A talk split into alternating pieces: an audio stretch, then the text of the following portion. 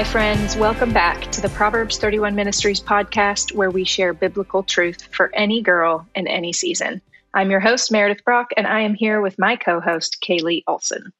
Well, hey, Meredith, I'm so glad to be back for week two of our three week series on the journey of motherhood and when it involves disappointment, suffering, and loss. I know this is a much needed series for me and for so many listening because we know that you probably have been through this, are going through this, or know someone who is. And so today we're joined again by two experts and dear friends, Counselor Rachael Elmore and biblical specialist Wendy Blight. They were so helpful last week, and we are very excited to talk with them again this week.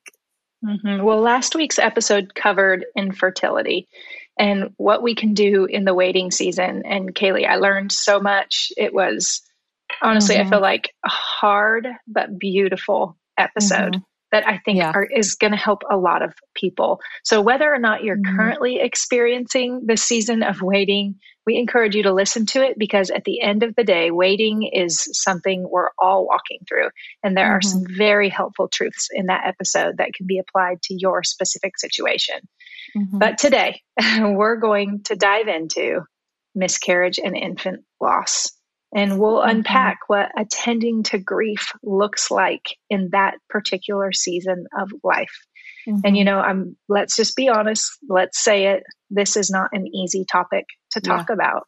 Um, but it's so necessary because mm-hmm. I really think it happens a lot more than we even know. And I think mm-hmm. there's a lot more women facing this really, really hard reality that we're not even aware of. So, yeah. Rachael, let's start there. What are some of the facts about miscarriage and infant loss? How many women, like, how many women are going through this? And mm-hmm. as a counselor, from your counseling perspective, why do we even need to talk about this subject? Hmm. Well, uh, it is one out of four women has had a miscarriage. One out of four. And, and those numbers are just for me still staggering, one out of four. And, uh, it's something that our culture doesn't talk about. There are cultures around the world that they do, um, honor an infant's life even after miscarriage. There's cultures that miscarriage doesn't even really translate into their language very well because they just use the term deep breath, death, um, or they use loss. And so with that, we know our our culture and and so many of us have dropped the ball on dealing with miscarriage and it's something that nobody's really talking about. And I even think in the last decade, we're starting to see people come out on Facebook groups or Instagram and, and saying, Hey, I'm, I'm the one in four and I am the one in four. I have lost a baby. And with that being said, it, it's something that's shrouded in a lot of shame. It's something that women are embarrassed about, similar to the infertility talk that we had last week. It's, it's something that women are ashamed about and they suffer in silence and they're not speaking out about it and they don't know how to talk about it. And, and it's so sad because I think the reason people don't talk about it is because it makes people uncomfortable.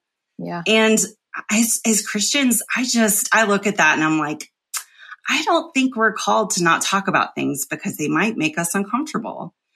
And um, people don't always know what to say. And the whole like myth of it's bad luck to tell people before the 13 week mark. And, mm-hmm. um, you know, it, it, all of that feeds into this story that we don't talk about infant loss. We don't talk mm-hmm. about miscarriage because friends, miscarriage is, it's a death. It's a loss of life. And I know if you're driving your car, I know if you're folding laundry, I know that might have just knocked the wind out of you. It mm-hmm. a death. And I want you to know that because if it, we're going to call it what it is. And it's a loss like none other. And it's a loss that nobody talks about how we're supposed to handle it. And so I'm really excited today to talk about a very hard topic, but to talk about how do we deal with this and how are we set free? Yeah. Yeah, I agree, Rachael. And I think even just whenever you define miscarriage as a death, that gives us a greater context to then unpack why we struggle with it so much when it does happen to us because I'm like you, I'm one in four as well. And thankfully work with a lot of people who are able to, to help guide me and point me to the right resources and point me to biblical counseling through this. But I know there's a lot of people who don't have that. And so I'm, I'm very, very grateful that we're talking about this today. But I want to toss it to Wendy now and let's go to God's word because we know that uh, when we were studying and preparing for today's teaching, the Bible doesn't specifically cover miscarriage and infant loss like it does with infertility with those examples that you shared last week. But because Rachael just defined miscarriage as a death, death is all over scripture. It talks a lot about grieving. And so I know one of the hardest questions humans have to ask when they're faced with death, any kind of death, is why does God allow this? Why? Why did this happen? And so I'd like for you to start there because you were one of the people last year when I was walking through this who was pivotal in helping me process this. And so I'd love for you to share that same wisdom with our friends. Thanks, Kaylee. And just to say it was honestly a privilege to walk alongside you and and it was really a gift. So thank you for trusting me.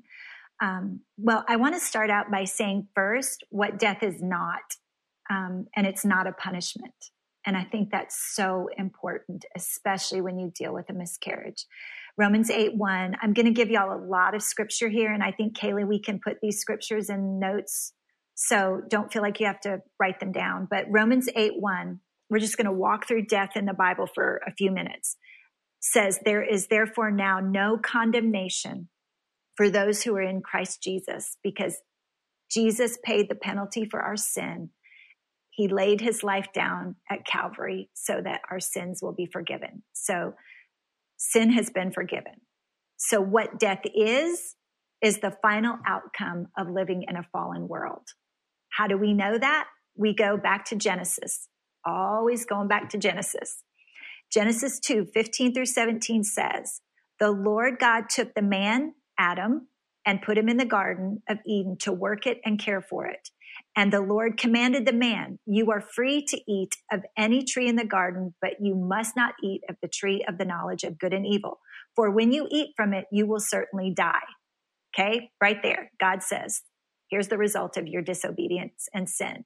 So Adam and Eve chose to disobey God, ate from the forbidden tree, sin and death entered the world. Paul in the New Testament kind of expands on this in Romans 5:12 and says, Therefore, just as sin entered the world through one man, that's Adam, and death through sin, in this way, death came to all people because all sinned. So the easy way someone told me this once is Adam's sin has been downloaded into every generation of people since. So that's really what has happened here. That's why we are all sinners because of what happened in the Garden of Eden. But again, the good, the good news comes in Genesis chapter three. Um, not necessarily good news in the sense for the three people who committed wrong, Adam and Eve and, and the serpent. But what was said to the serpent is where we find good news. So God says to the serpent, because you have done this, in other words, because you have tempted and caused Adam and Eve to sin, he says, First, cursed are you above all livestock and wild animals. You will crawl on your belly and eat dust all the days of your life.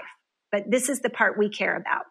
Then God says, I will put enmity, that's hostility, between you and the woman and between your offspring and hers he will crush your head and you will strike his heel. That's Genesis 3 14 and 15. What does that mean? So, what the author is saying here in Genesis is there's going to be hostility between the woman and the seed of that woman, and Jesus eventually is the seed of that woman. And Jesus is going to ultimately defeat Satan. How? Satan is going to bruise or strike out at Jesus' heel, right? And what does that mean?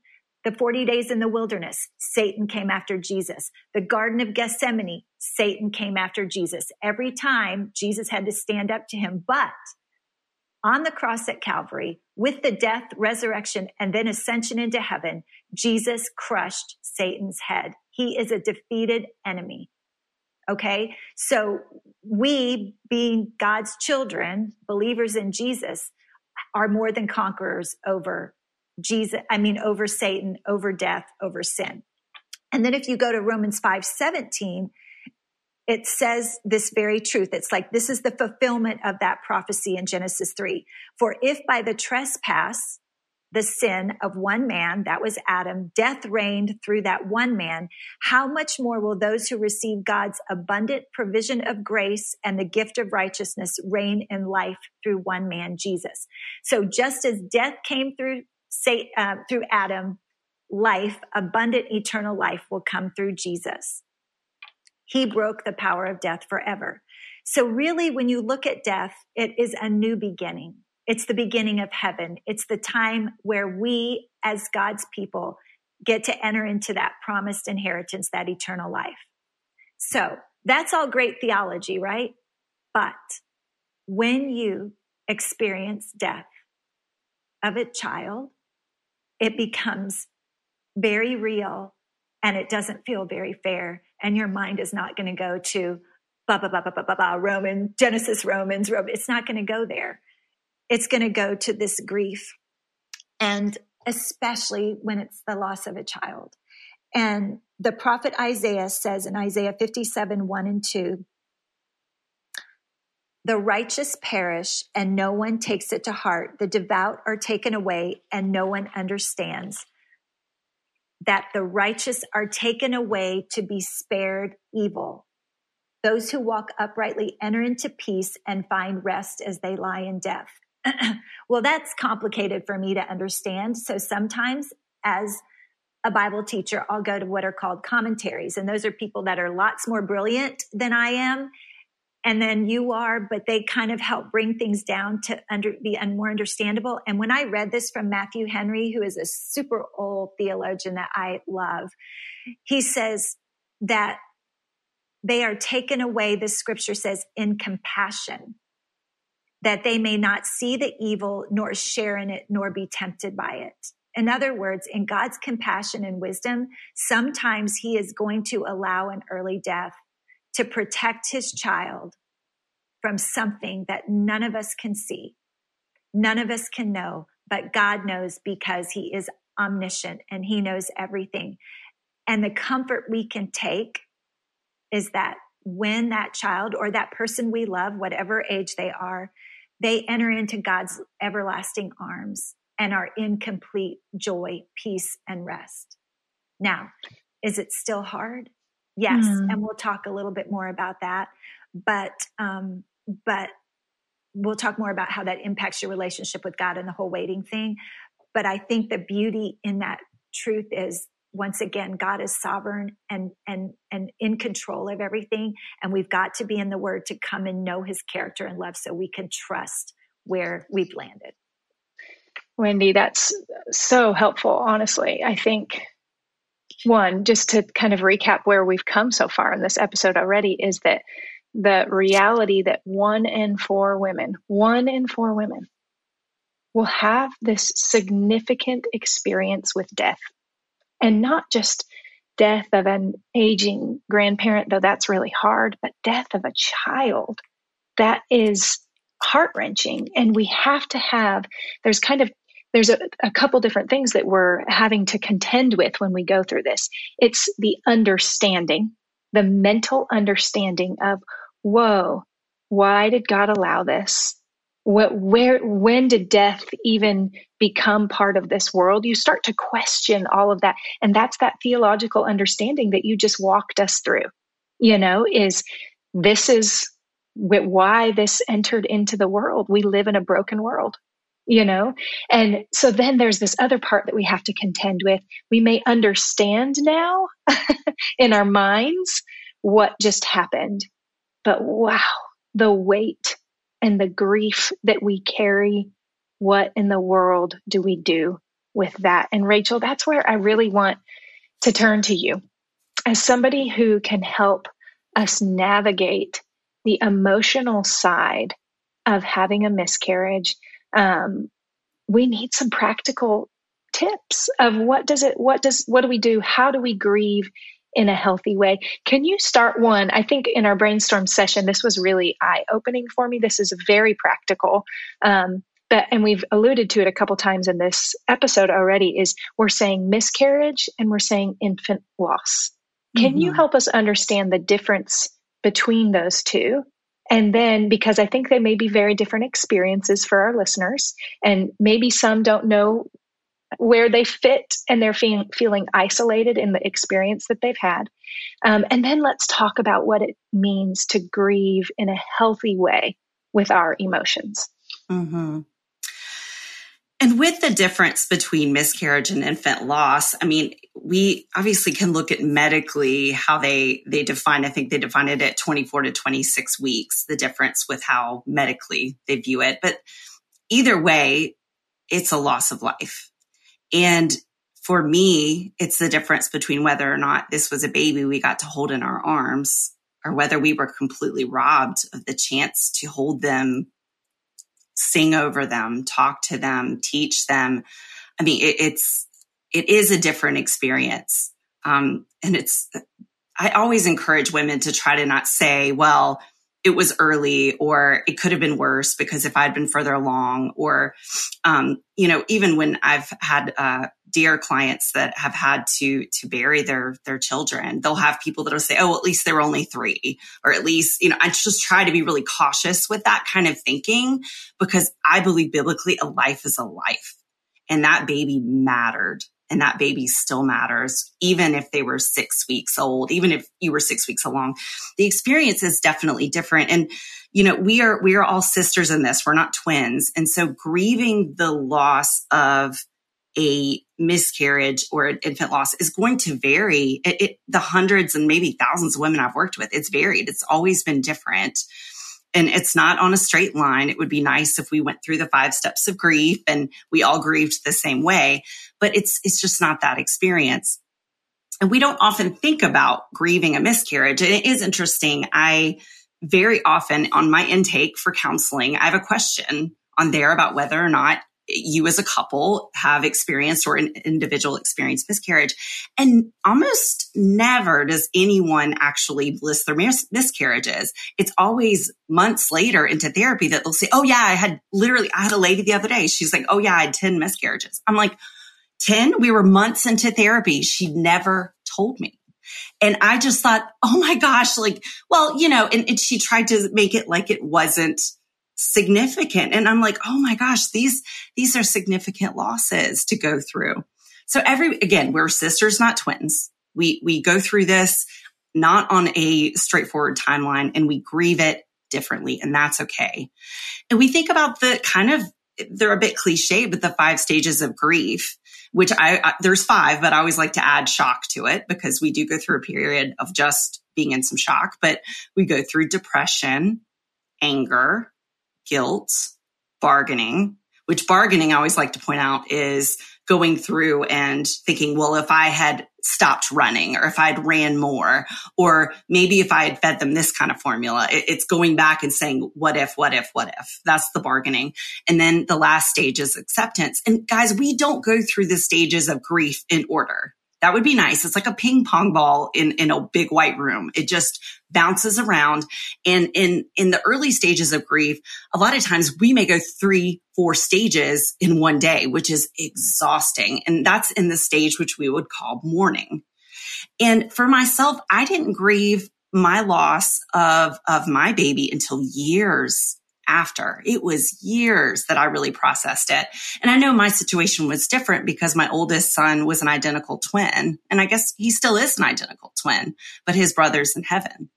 So with that, it, it, I wasn't ready to grieve it. I was pregnant. So I was coming into this intense joy and intense sadness at the exact same time and had guilt over I didn't know how to grieve it. At least I'm pregnant after going through infertility. I got pregnant. So with that, we do go through the five stages of grief. They're not on a perfect timeline. It would be nice if they were. They're not. And everybody goes through it very, very differently. And I can't even guess when, when a, a lady comes to me and has just gone through a miscarriage, I can't, uh, project and guess where she's going to be in this grieving process.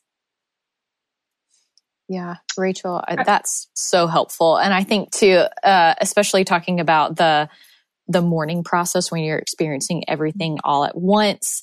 And then once you actually kind of get through, you're out of that mourning period and then you're into this, you know, you're processing it. Meredith, what do you, what do you always say to people who are process? You told me.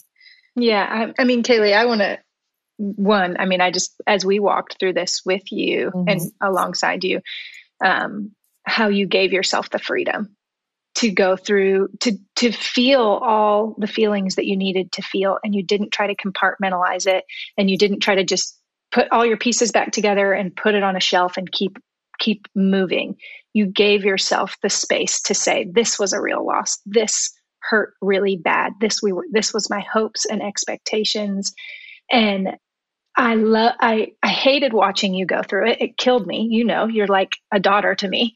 Um, but I was so proud of the way that you allowed the process to unfold in your life. And I, have told people this, many different people in my life, of if you don't process your pain, it will come back to process you later. It mm-hmm. will show up somewhere else. It will show up mm-hmm. in your relationship with your husband. It'll show up in your body, like your actual physical body can manifest the pain that you have not dealt with. Mm-hmm. Um, it'll show up in your parenting it'll show mm-hmm. it it will come back to process you mm-hmm. and so um, to rachael's point i think you have to allow yourself to go through those five stages mm-hmm. something may trigger you to go back to one of the mm-hmm. previous stages and uh, it's really more of a mm-hmm. I think we try to think about grieving as like rachael said a straight line a continuum i'm going to go mm-hmm. from this stage to this stage to this stage to this stage and then i'm going to be done check moving on yeah. and that is just not how grieving happens it's it's yeah. a cycle and you can be triggered to go right back into it um, years yeah. later and that's okay mm-hmm. it means that you cared and that you loved something and that god softened your heart so much that you could feel so deeply and what a privilege mm-hmm. what a beautiful privilege that is yeah. um, rachael can i, I shared, before you ahead, actually please. go into rachael i yes. do want to say something uh, thank you for what you said. That means a lot. But I think uh, what I don't want to do right now is set my uh, grieving and mourning process up on a pedestal. But I want to say that the reason that I was able or even knew to give myself the freedom to do it is because I have people in my life who pointed me to do that. And I think because Meredith, like you said, one of the first things you told me was that if you don't process this, it will process you. And I took that and I was like, okay, well, then I guess I have to figure out how to process it. But you were the one who gave me permission to do that. And I know that it's such a privilege that I get to work in a setting like this where I'm given the space to do that. And there's not a lot of people who are given the space to grieve and to process that well. And so if you're listening to this and you've been through this and maybe you're you're somebody like uh, Rachael's client who might have had miscarriages and never talked about it. That's okay. Like you can still, you can still process years later. And so don't think that this has to be something that you do immediately or that you have to do perfectly because Lord knows I did not do it perfectly. I had a lot of really, really hard moments that no one but my husband ever saw. Um, and there's a lot of hard moments that no one but you and whoever you live with uh, will see as well. And so, uh, Mary, I think I think you were about to transition into some of the practical things that Rachael probably walks through her clients with. And so, if that's okay, maybe we can go um, into her advice because I would love to know Absolutely. what she recommends. I would love to hear that, but I do want to acknowledge too, Kaylee. I think that that's a really important point for some people. Y'all, I've had dear friends of mine who had an early pregnancy miscarriage, had to go into the doctor and have a procedure done, and went to work the next day. And I just think, oh my gosh, the weight of that is it is a death. And so giving yourself as much as you can is circumstantially the space to process that. But I think some of these pointers um, well, one, I just want to say I'm sorry to those girls that have had it. Like chokes me up. I'm so sorry for those of you who've had to do that and had to pull up your bootstraps and pretend like this didn't happen and just go to work and put on a smiling face. That is, I'm so sorry that you've had to go through that. And we acknowledge your loss if no one else has and say, we're standing with you in that and you are not alone. Um, but I do think some of the pointers that Rachael has, maybe this is something you can do in those moments when you get home from work or after you've put your other grown children to bed um, and giving yourself the space to grieve the way you need to to process through this pain. So, Rachael, can you can you walk mm-hmm. us through some of those things? Yeah, I'd be glad to. For myself, and not everyone is ready for this. Um, a couple of things, um, smaller suggestions, and then I have a couple of, uh, I guess, kind of homework assignments that I'd like to do, and I've done myself. I would like to do with with the people I work with. Um, it's really helpful, even with the five stages of grief, just to identify where you are that day. When you wake up, just to say, I'm really angry. And it helps to identify, and especially when you're in the mourning process and you are in more than one stage of grief in a day, to say, I'm bargaining when I keep going through and saying, if I hadn't had, uh, cheese that one time or if I, whatever it is. And I laugh because we seem to blame ourselves for everything uh, in motherhood. And so, you know, just going through and saying, okay, I'm bargaining and just naming it is really helpful because then we can do something with it. And, and you're right. Grief unprocessed, it destroys. It really does. And so when we're ready, and we know it when we're ready, we feel it. We feel it in our bones when we're ready um, to start to name where you're at is is usually the starting point. Even when you're in kind of some shock, to be able to say, "I'm feeling depression today," or "I'm feeling denial today," "I'm feeling guilt today." Um, I'm maybe even start to feel a little bit guilty because I might feel some relief that I'm not pregnant right now, and I I know that's hard to hear, but I just I want all the women out there to hear that. If you've ever grieved over a miscarriage and had a quick moment of feeling relieved that you're not pregnant or even though you very much wanted that baby, like that is so normal and human. And, and you're not, I, I just, I would love to take some of that, that shame away, uh, if I could. And so I like to name where we're at in the grief process. Also, one of the things I like to do um, is I like for the women I work with to decide to make people uncomfortable. And with that, I'm just saying don't stay silent. And whether you, I wanted to share about my baby. I didn't want it to feel like he was erased, that he went away. I wanted his life to matter. And so for myself, my boys know that, that they have a brother that didn't live and that, that he's in heaven with Jesus and they know. And, and it was interesting. My, my older son, he was about four and a half and he was getting his hair cut and he told the lady cutting his hair, I have a brother in heaven and I get to see him someday and he's with Jesus. I have a twin brother because he was an identical twin and he is an identical twin. And the lady just was mortified cutting his hair. Like, I mean, you could just sense it. And I loved so much. He was grieving in that moment. And we just decided because it's on the sonogram, like you, you can't really hide it. Uh, we decided to just, it was never a secret in our family. And I decided that there were going to be moments, whether if it was talking to our pastor, we were going to talk about him. And I was going to be willing, maybe even in a moment, to make someone uncomfortable. Um, and not that that was the goal, but I was ready to say that I needed to talk about what I was going through. I wasn't ready to just keep it some like secret because why should it be a secret? Um, so that would be another thing that I'd recommend. Um, also, and, and, this is something that it's a grief technique that can work for grieving lots of, of losses is to make your loss list. And guys, when I was preparing for today, I went back and made my own loss list as I often do. And I just went through and it's just a timeline where you walk through the major losses in your life and you name them because it brings all the losses to the surface. And then we can examine patterns and maybe how one is affected the next, which is affected the next because grief unprocessed, right? It's damaging.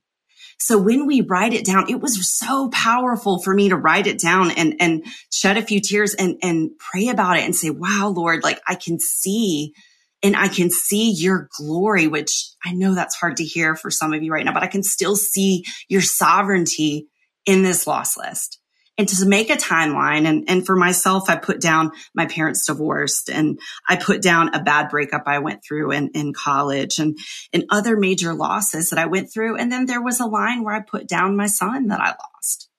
Um, and so making your loss, your loss history graph, as some people call it, or your loss list is a really powerful thing to do as well. It's, there's something about when we put it on paper. It's like there's something we can do about it. We can process it. It's a powerful experience. Um, and then another thing, obviously, I'm, i have a lot of zest for life today and I have a lot of uh, passion for this topic, but is I encourage women when they're ready to name your baby. When you're ready. I didn't name my baby right off the bat. And, and a lot of women, you know, they didn't know the gender. I did because again, identical twins. Um, but you might feel led to do so. You might feel led to not do so. If you're not ready, look, you're not ready. Again, grief is not linear. It's not. And so there's a really powerful thing that happens if you name your baby. And then when we name our baby, then we can say hello.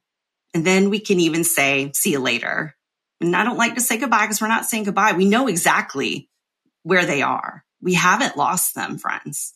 We know exactly where my son is. We know exactly where Kaylee's sweet bundle of joy is. We know exactly where they are. It just stinks for us. And so one of the things, and, and just to encourage you, I didn't do this until years and years and years after my um, loss of my um, my son, is we write a miscarriage letter, and and really it's just a grief letter. And grief letters are interesting because we talk about anything that was anything we need to forgive or we, there's all these other dynamics. But here's the thing. We're talking here about all the dreams that we had for this baby that we didn't get to see and we didn't get to experience. And so we have to do something with all that love. And for me, writing this letter, it was so beautiful the way I was able to get it out on paper. And so we talked about it and I talked to Meredith and Kaylee and Wendy about it. I was like, should I share it? And they were like, yeah, let's do it. And I wanted you guys to hear, even from a therapist and therapists have issues too, about what this was like for me to write a letter to my son that I never got to hold. Um, and I named him Henry. And that's not actually one of my favorite names, but God in a dream, I felt like God gave me the name Henry is his name. So um, this is the letter I wrote to him. Dear Henry, it's been about 10 years since I found out that you died. We were told that you're an identical twin to your brother Hunt. Sometimes I'm sad when I look at your brother. I wonder what it would have been like to have you both. I was so happy when he was born, but at the same time, I was so sad for losing you. There was tremendous joy and tremendous pain at the same time. I'm reminded by you every single day. I want you to know that you matter in this world even though I, you never got a chance to live in it. I want you to know that I feel guilty for in a moment feeling relieved to only have one crying baby on my hands instead of two. I know now that this feeling was really human and natural. And I didn't mean that I wanted to hurt you. I wanted you. I loved you and I still love you. I don't know why God let your brother live and didn't let you live. I assume I'll never know. I know that I can trust that you are in the arms of Jesus and his arms are stronger than mine. I know his arms are more comforting than mine. And I know he can take better care of you than I ever could. I want you to know that you weren't erased. Every time I see someone with twins, I think of you. I'm filled with joy your memory lives in the walls of our house. Your memory lives in our hearts. Even though I never heard your voice, your voice lives in every moment of my life. Even in the pain of never hearing your voice, I have grown to rely on God's voice that much more. I'm glad in a way that you never experienced the pain of this world. I'm glad you never had to suffer. I'm glad that you are right now feeling more joy than anyone has ever felt on this earth. I'm sad I never got to hold you or watch you grow. I couldn't teach you to cook or ride your bike. I'm sad sometimes because I wish I could have seen what it would have looked like to see your dad holding two babies instead of one. I wish I could have dressed you and your brothers alike. I'm sad I never got to see you learn to read and achieve your goals. I never got to tease you about girls and fuss at you about needing a haircut. I never got to give a big, get a big hug from you. And I know your hugs would have been amazing. I know you were never mine in the first place. Your brothers have never been mine either. You belong to the Lord. So I let you go, Henry. I give you back to the Lord. It hurts to say, and I don't feel it right now, but I will have faith in it. I trust him that he's holding you and I will hold you someday. I wish I didn't have to, but I can and I will wait. The wait is long for me, but it will be there for you before you know it. I love you, Henry. I'll see you soon. Love, mom. So thank you guys for letting me share that. It's been 10 years before I could read that to someone else. And everyone mm-hmm. listening, you guys are the first to hear it and hear a mm-hmm. therapist cry. but to hear the pain and maybe hear how healing this was for me to read this to you even right now because your baby my baby our babies they matter they all matter mm-hmm. And there's a purpose and i won't pretend to have it today for you i wish i did but i know i know god's got this mm-hmm. that was beautiful and i feel like if you're driving or listening to this and you need to take a moment right now, just pause it and we'll be here when you come back. Uh, because what I couldn't get out of my head when you were reading that, Rachael, is that it's so beautiful when you lean into the grief and allow the Lord to process through you. And I think that even though that was hard for me to hear y'all. We're recording, uh, and we all have our cameras turned on, and I don't think there's a dry eye on the other side of where everybody is recording from their house because that was so powerful. But that letter was a reflection of the work that you leaned into into your own grieving, and that's something that you chose to do. But if you're listening to this, I can't force you to grieve. Like no one can force you to go through the grieving process. And we just learned so many practical and helpful steps from Rachael to write down loss lists and write down where we are that day and really think through how am I going to get through today? Uh, but I think as believers, there's this bigger step that we have to take in the grieving process, which is leaning into the Lord and allowing Him to work through us in the grieving. Because if we don't lean into the grief and we just keep pressing on and don't acknowledge it, then I think that it, that has a big negative impact on our relationship with the Lord because then the things that we're processing internally can can lead to blame and can lead to hardening our hearts against him and that's not what we want. And so Wendy, I would love to hear what you have to say about grieving and leaning into the suffering that we're all experiencing from a biblical perspective. Um, well, first, thank you for that. Beautiful. It just goes right into what we're talking about. My opening, you know, question that I think we all ask in hard places, and what I'm about to talk about will apply to lots of losses. Um, if God is a good God, why this depth of pain and loss? For, for this discussion with a baby, you know, with a miscarriage and infant loss.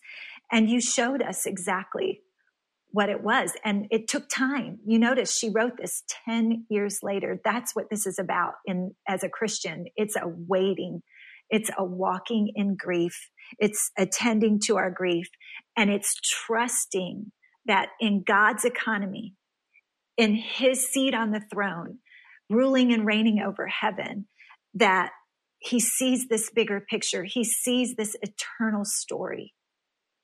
And he knows when we surrender our grief to him anywhere along the way, he's waiting with open arms that better and greater promises come to us in the midst of it and beautiful fruit like this letter, like her calling, like Kaylee's calling, like what we're doing here today, that's the fruit that can come on the other side of grieving. And so the best way to attend to our grief, I go back to what we said last week, is to be in the Word of God so we can understand it and know that there is purpose and there is fruit both in grieving. And we're going to go to James 1, 2 to 4.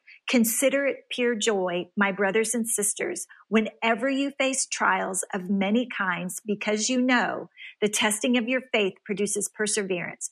Let perseverance finish its work so you may be, may be mature and complete and not lacking anything.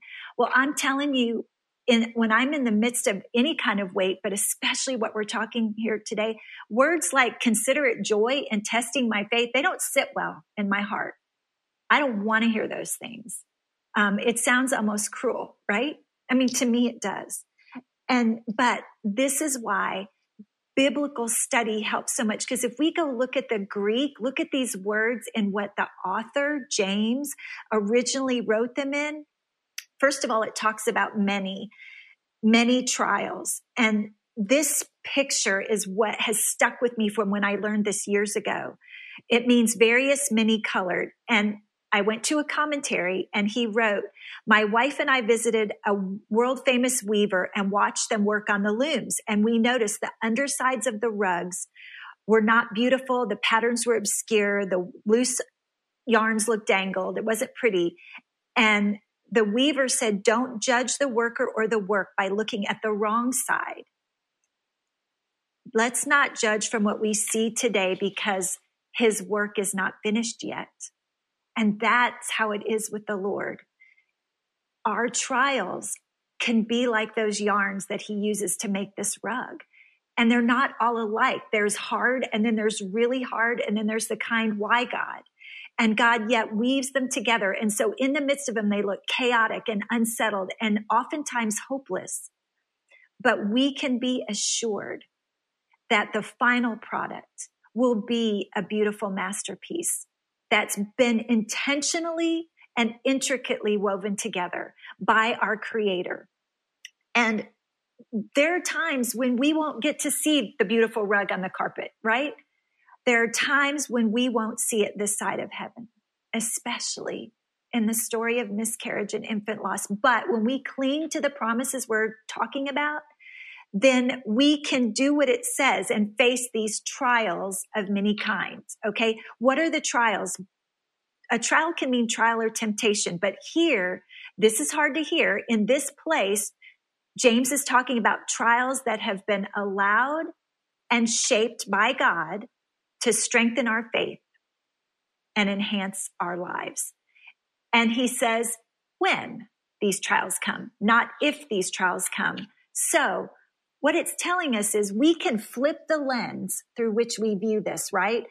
By scripture, we can flip the lens and not automatically go to why me. Or if we go to why me, we can then go to truth of scripture and say, okay, wait, you've already told me when these things happen, this is how I process it. And this is what's going to come through. So then you can say, okay, God, I hate this and I don't like this, but will you help me walk through this and show me how you want to use it in my life? This is how I processed my rape. For a decade, I was angry with God. Is it easy? Absolutely not. This is not easy. I walked alongside a friend who lost her firefighter's son at 19 years old to his one of his very first fires that he fought. It was horrible. Unexpected, unfair losses are so difficult to process, especially when we didn't do anything. It's been allowed for some reason by our Father in heaven. Job could have t- can testify to this. I mean, with Job, God even said, Satan, have, have your way with him. Here's my rules. You can't do this and this, but go for it because I know he will be faithful. Okay. I, I don't like thinking of God like that, but this is part of who God is because he's doing something in us. And so when James 1 2 says, count it all joy, friends, count it all joy, that word count means to evaluate. Okay. It doesn't mean yippee skippy. Here's another hard thing. It means evaluate. So what do we evaluate in, in light of? We evaluate in light of God's word and his character and the hope that we talked about from Romans 15, 4, his love, his truths, and his promises. But unless we know those things, unless we're in the word, unless we're in counseling, Christian counseling, unless we have friends like Kaylee talked about walking alongside us, We can't evaluate our loss through the very one who is the only one who can bring us out the other side stronger and better and with a beautiful story to tell. And then the other thing James tells us at the very last part of this is he said, suffering produces fruit. And he talks about one of those fruit being perseverance. That word in Greek, hupomone, means abiding under. It means steadfast, not passive acceptance. It doesn't mean we have to sit there and just say, okay, God, whatever. No, we courageously process our grief in the time that works for us. And so when I watched my friend Lene process the loss of her son like that, lost in a fire immediately, it was like watching someone be so angry with God, didn't want anything to do with God, but then saying, I'm going to show up at Bible study. I'm going to open up my Bible and I'm going to sit there and read it, even though it means nothing to me right now. And I'm so angry. But she just little by little walked in obedience because she trusted God and she kept feeding herself truth. And her husband didn't do that right away. It was counseling. He needed counseling first counseling is healthy and good, whatever it is to help you process and bring you back to truth. And so there's some truths that, um, some truths, if you could just say, God, I trust you love me. God, I trust you are good. God, I trust you see me. God, I trust you will restore my joy. I trust you will work this for my good. I trust you will work this for your glory. I trust you are refining me and conforming me. All of those come from God's word.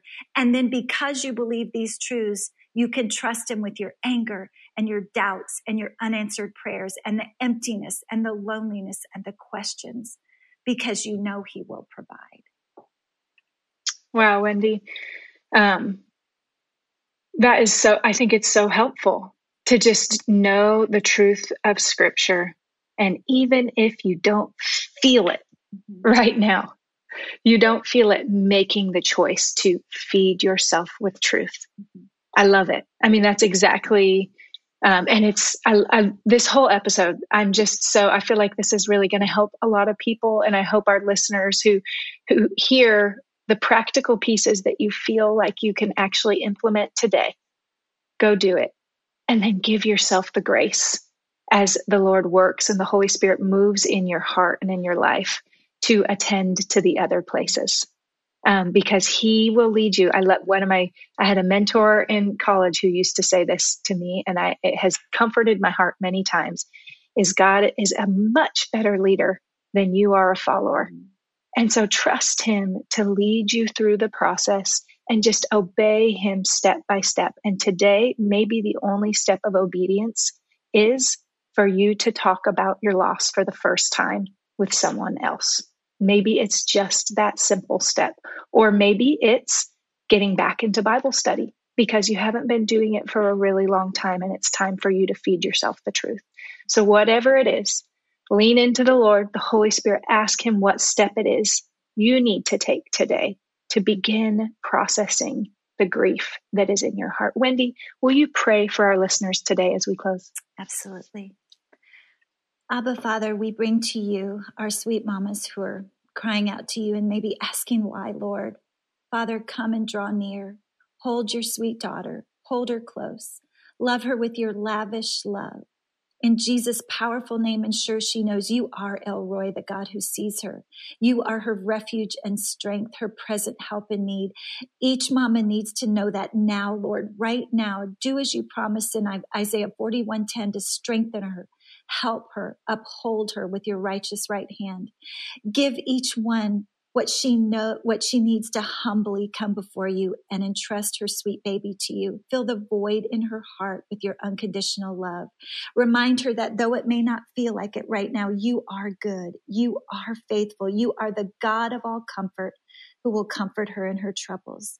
We know your ways are not our ways and your thoughts are higher than ours and I pray each will receive in this moment the covering of your presence and peace, that peace that passes all understanding that only you can give. Give her strength and courage for the days ahead, reminding her she's not alone and you were with her and will not leave her. Mend her heart and wash it by the power of your word and your Holy Spirit. Wash that anguish and pain that has shattered it. Help her to walk in your love every single day as she comes to trust you. And may she rest in your warm embrace and know you will never let her go. Cover her with your wings as she grieves. Reminder of your promise about heaven and eternity, for we know that her precious child is in your presence right now, where there is no sorrow and no mourning. Let your grace be sufficient for her. Help her to grieve with hope, for we know that this is not the end. She will see her precious child in heaven. We entrust each one to you and pray these words in Jesus' powerful and effective name. Amen. Thank you, Wendy, so much. Mm-hmm. Well, friends, we will be back next week and we will be talking about the other side of motherhood and what really no one really likes to talk about, which is postpartum, postpartum depression, and the reality that once you have a child, oftentimes you have to refine a whole new identity. And what mm-hmm. does that look like? Yeah, it's going to be great. Wendy and Rachael, thank you guys so much for joining us and for uh, pointing us to the truth this week. Guys, we have a few resources we want to connect you to. But first, if you're walking through this struggle right now and feel like you need to process your grief with someone who is a professional, Proverbs 31 ministry stands behind solid biblical counseling. And we do recommend starting with the American Association of Christian Counselors at aacc.net. We've also pulled together a free PDF download for you available at proverbs31.org slash listen in the show notes for today's episode that includes the scriptures that we talked about, the key points from what we discussed, as well as what we'll discuss in the upcoming episode. So mm-hmm. you can download it for free and use it on your own as you process what the Lord is doing in your life.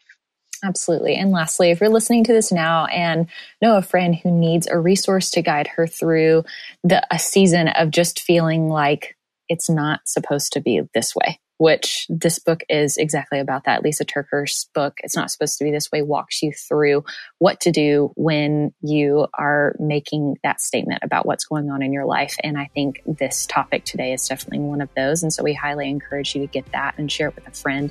You can get your copy today at p31bookstore.com. Well, guys, thank you again so much for tuning in at Proverbs 31 Ministries. We believe when you know the truth and live the truth, it changes everything. We'll be back next week.